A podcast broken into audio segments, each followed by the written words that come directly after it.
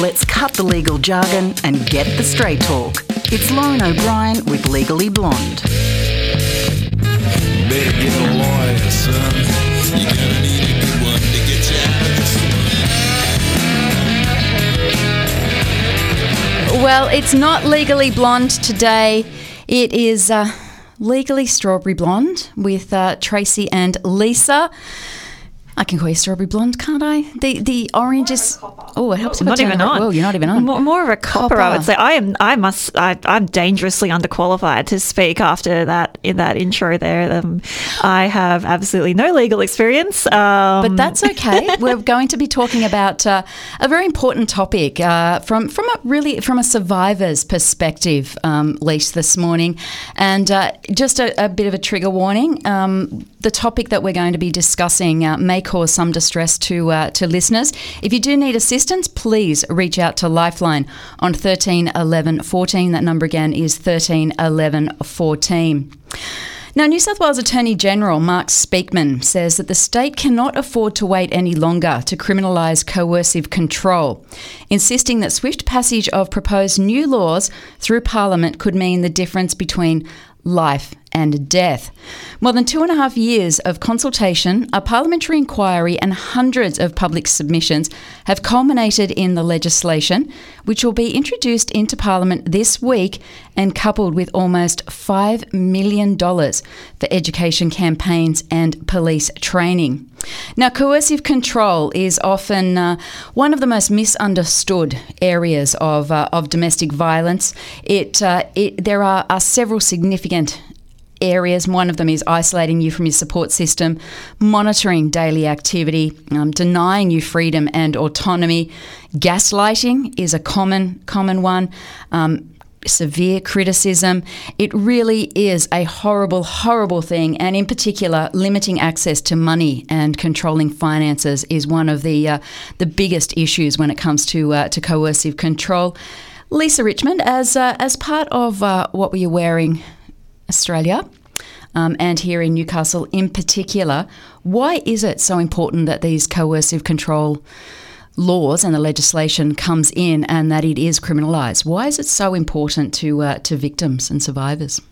I think that the main thing is that it brings to the forefront the um, the gravity of those sorts of behavior behaviors. You know, the the pattern of threats, humiliation, intimidation, that sort of thing that then can lead up to um, being more physical violence and domestic and domestic assault. So it's almost um, you know by having those those those laws in place and the the, the harsher punishments and um, and making it known that it's not something that you can do and get away with.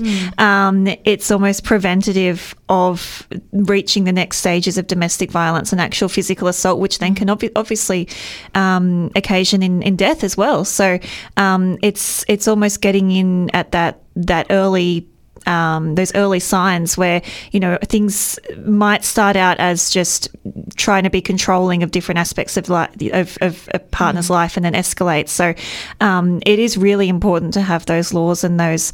Um, you know that that conversation around that because again by these laws being passed and introduced then it does open the conversation and there might be people who maybe have never heard of coercive control before and maybe didn't even know what that is. And by having it spoken about and having the laws introduced um, more people are, are made aware of, of what that is the signs to look out for and then obviously they can know that they can get help and support and have that stopped One of the most common um, areas of, uh, well, there's probably two most common areas of, of coercive control. Um, one of them is um, is gaslighting. Now, that's obviously only a, a very recent term that we've we've been using gaslighting.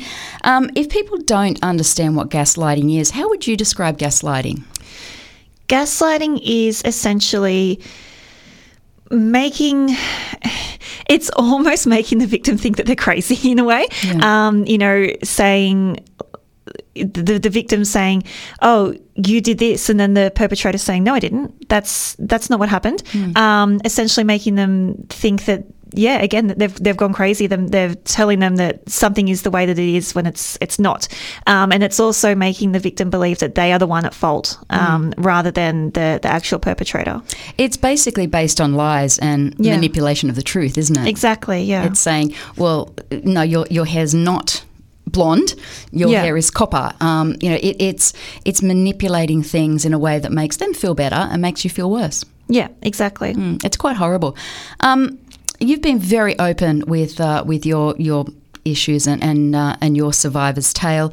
Have you been the victim of gaslighting? And, and I don't just mean in relationships. I mean, you know, across. It's not just relationships that coercive control can can be in play. It can be in the workplace. it can be in our social scene. It can be anywhere, can't it? Yeah, yeah. Um, I think that in a way, a lot of, of most people would have experienced gaslighting in some way. Um, as you said, it can be in, in various situations and various um, relationships. In um, yeah, in, in previous relationship, I have been um, uh, a victim of gaslighting. Um, and again, you know, it's that almost you, you feel like you're going crazy because you you're being told one thing when you know the truth is another. Um, and uh, again, as you said, that gaslighting is something that it's it's a I suppose it's a newer term, um, and it's uh, again something that people need to be aware of and to to understand what that is and understand the signs, um, because that is an, again one of those behaviours that can es- escalate.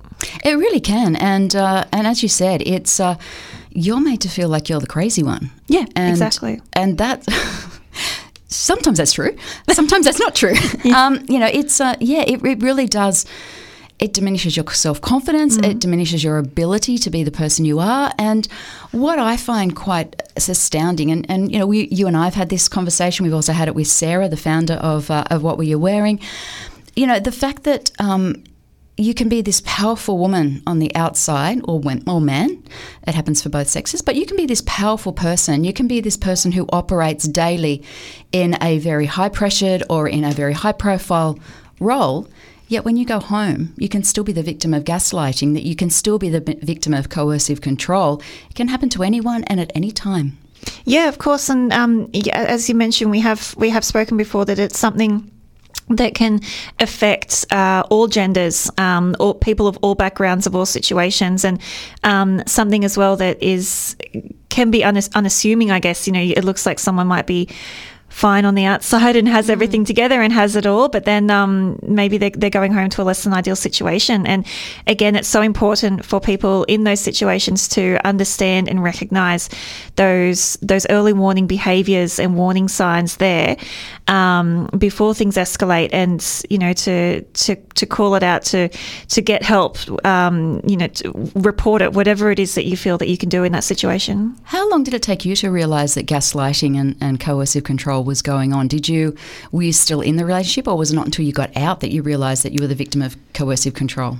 Um, I don't think I realized the gravity and the actual um, how bad it was until a few years later, until I was older, I guess, and had more life experience. And um, I, you know, at the time, friends would say, "This isn't right. That's not. That's not okay." And, you'd go straight into defensive mode of your partner, wouldn't you? Like, oh, no, that's, not, that's not correct. yeah, That's not- yeah, like no, it's Yeah. fine, it's fine, and then you know something might happen, and then you sort of think, oh, okay, yeah, no, that's not right, but then. You know, obviously, then they're they're sorry and they come back, and then you go through it all again. Um, but yeah, I, I don't think it was. You know, I was in a a dangerous relationship when I was from when I was 19 till 21, uh, or nearly 22 actually, and um, I, I was obviously I was only young at that stage, and it wasn't until I was older that and and again, the more conversation and um, less stigma around those sorts of relationships and that sort of behaviour um, that you realise no, that's not right. And I'm so glad that there is such an an open discussion around it these days, and it's something that is. Um, you know, it's it's so prevalent in our society, which is terrible. But the fact that it's talked about more, and the fact that people seem to be um, feeling more like they they can speak up and they can get help and they can report um, is is such a great thing because yeah, at the time that I was going through it, it was something that wasn't as much. Um, it just wasn't as Oh. widely spoken about It just, it just wasn't. So no, yeah. no, not not at all. The other uh, the other big way that I mentioned was um, obviously limiting access and and controlling finances, uh, limiting access to money and controlling the finances.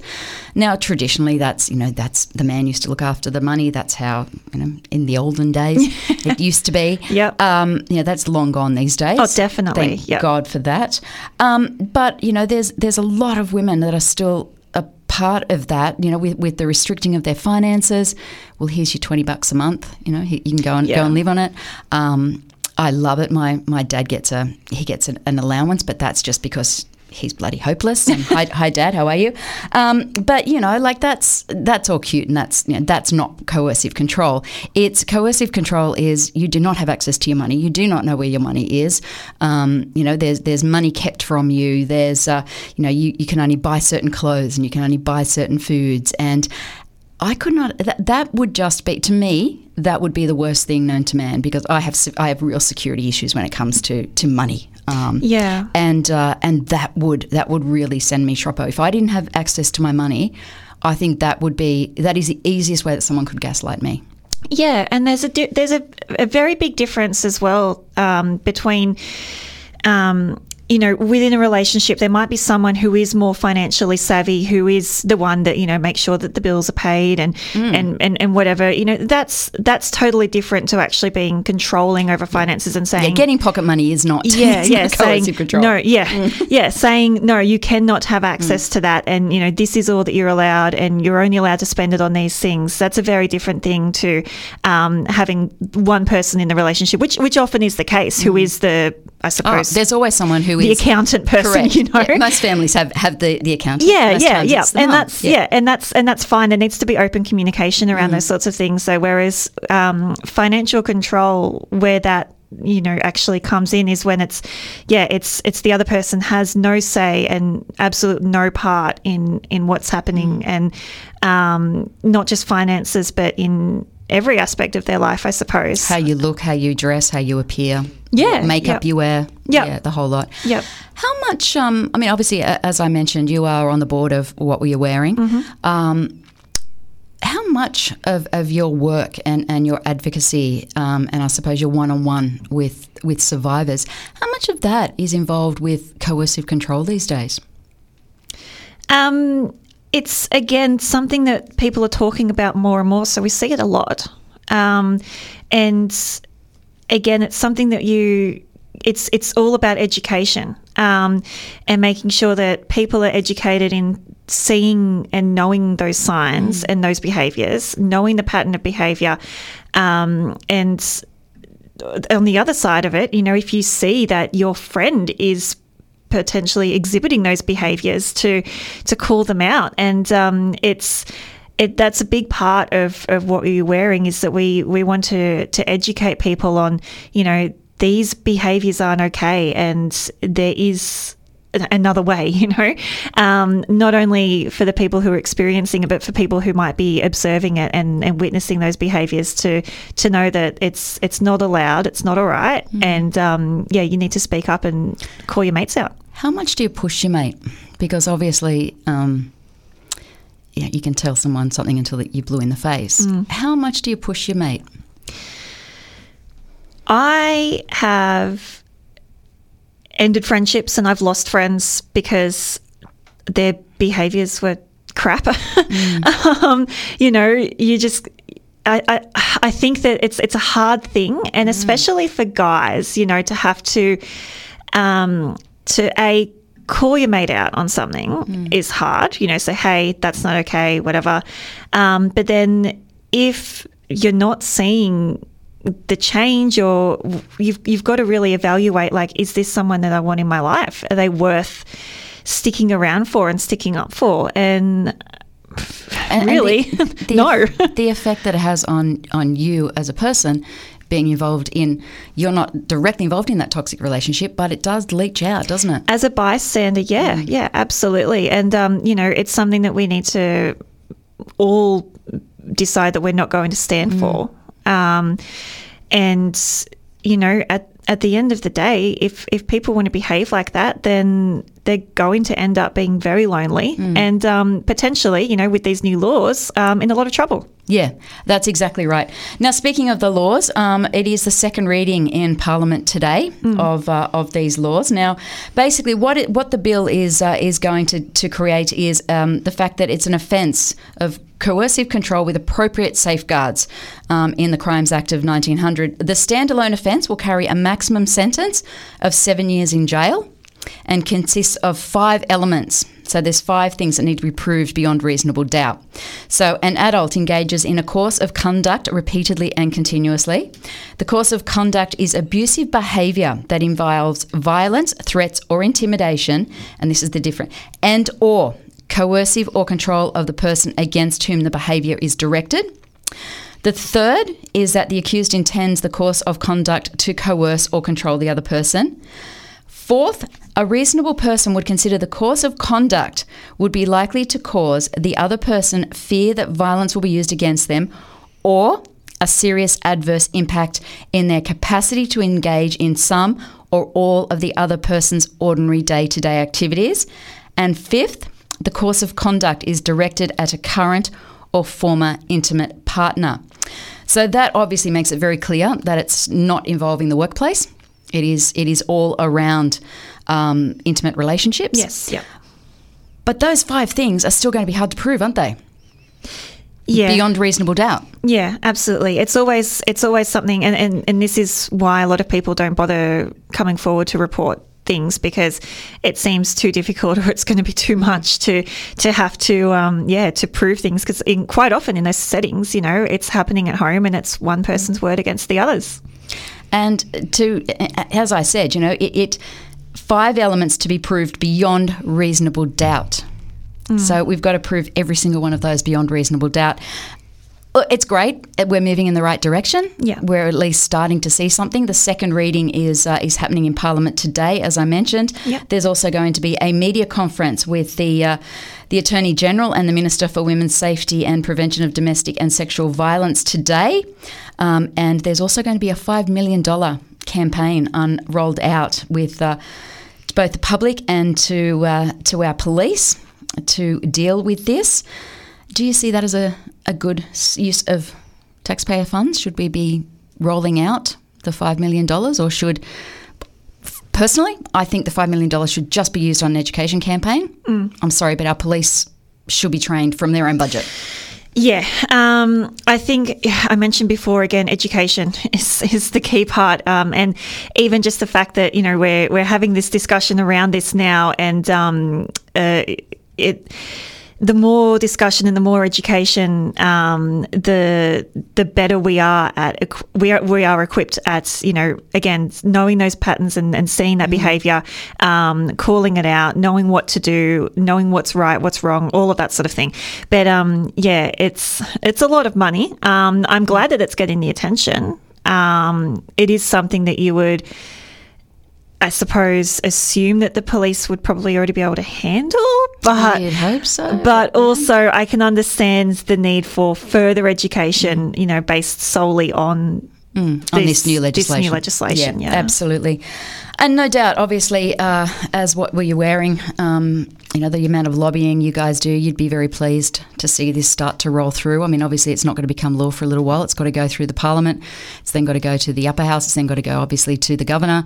Um, there's a little way to go yet, but hey, at least at least we're starting.